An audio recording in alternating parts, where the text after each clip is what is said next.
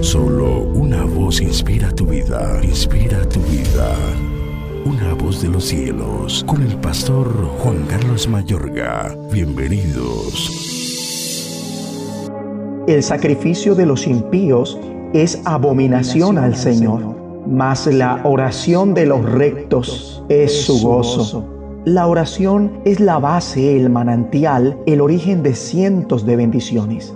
La oración debe ser la base y la causa de todo lo que hacemos. Dios se complace en la oración de los justos. Los justos son los que se mantienen unidos al Señor y obedecen todas sus enseñanzas. La oración es el mejor plan de contingencia ante situaciones que parecen imposibles. Esto lo confirma la iglesia ejemplar cuando el rey judío Herodes Agripa tuvo una idea cruel de acorralar a los cristianos. Era un político sin escrúpulos que quería obtener prestigio ante el pueblo, haciendo que se liquidara a Santiago y Pedro. Además, encerró a Pedro en prisión y planeaba un juicio público contra él. Pedro estaba custodiado por dos pelotones de cuatro soldados cada uno con ambas manos encadenadas, pero aún así Pedro no se angustió. Tan es así que en esta situación Pedro durmió como un bebé. No hay almohada más suave que una conciencia limpia.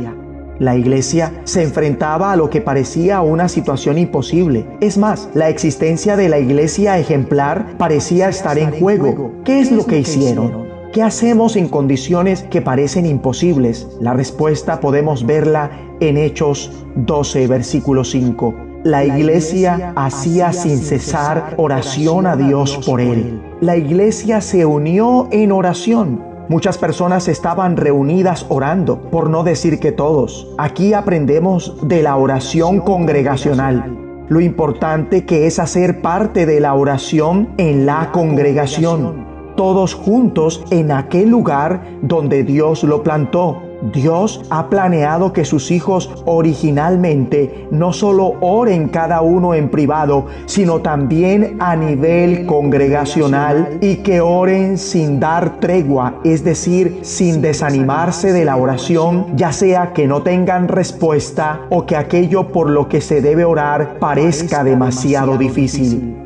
Hablando de la iglesia ejemplar, en su momento hubo dos razones por las que pudieron no haber orado en absoluto y que enmarcan este suceso. La primera, porque Santiago había sido eliminado. Dios no había respondido a sus oraciones por Santiago. Desconocemos el por qué pero eso no los imposibilitó para que siguieran orando. La segunda, porque la condición de Pedro parecía demasiado difícil. Su dilema era o bien dejar de orar u orar fervientemente con intensidad como cuando se hace ir a un caballo a pleno galope o como cuando un atleta corre con esfuerzo agotador y continuo hasta que sus músculos se tensan. Ellos, la iglesia, oraron no solo una vez, sino durante una cuota de tiempo cuantiosa, perseverando. Así se debe orar a Dios también. Entendamos pues que cuando se ora, no estás hablando contigo mismo o pronunciando oraciones elocuentes para impresionar a aquellos que te escuchan. La oración a Dios significa tener una conversación con Dios. De hecho, significa venir a la presencia de Dios Dios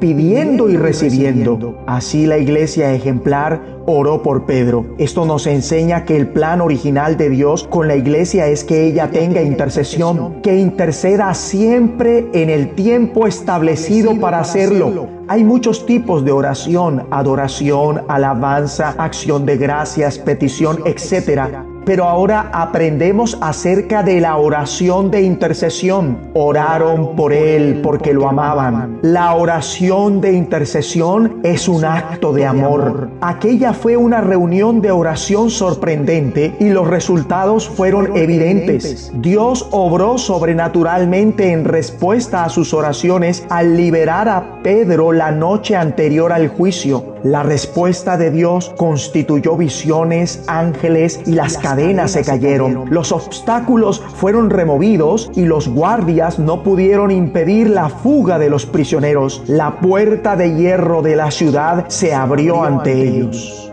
Oremos.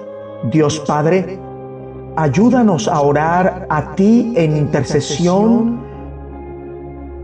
con nuestra congregación para traer liberación, sanidad, restauración y bendición a los demás. Enséñanos a interceder como la iglesia ejemplar. Intercedemos para que la mano tuya esté con la iglesia y gran número crea al Evangelio del Reino y se conviertan al Señor en el nombre de Jesús. Amén. Una voz de los cielos, escúchanos, será de bendición para tu vida. bendición para tu vida.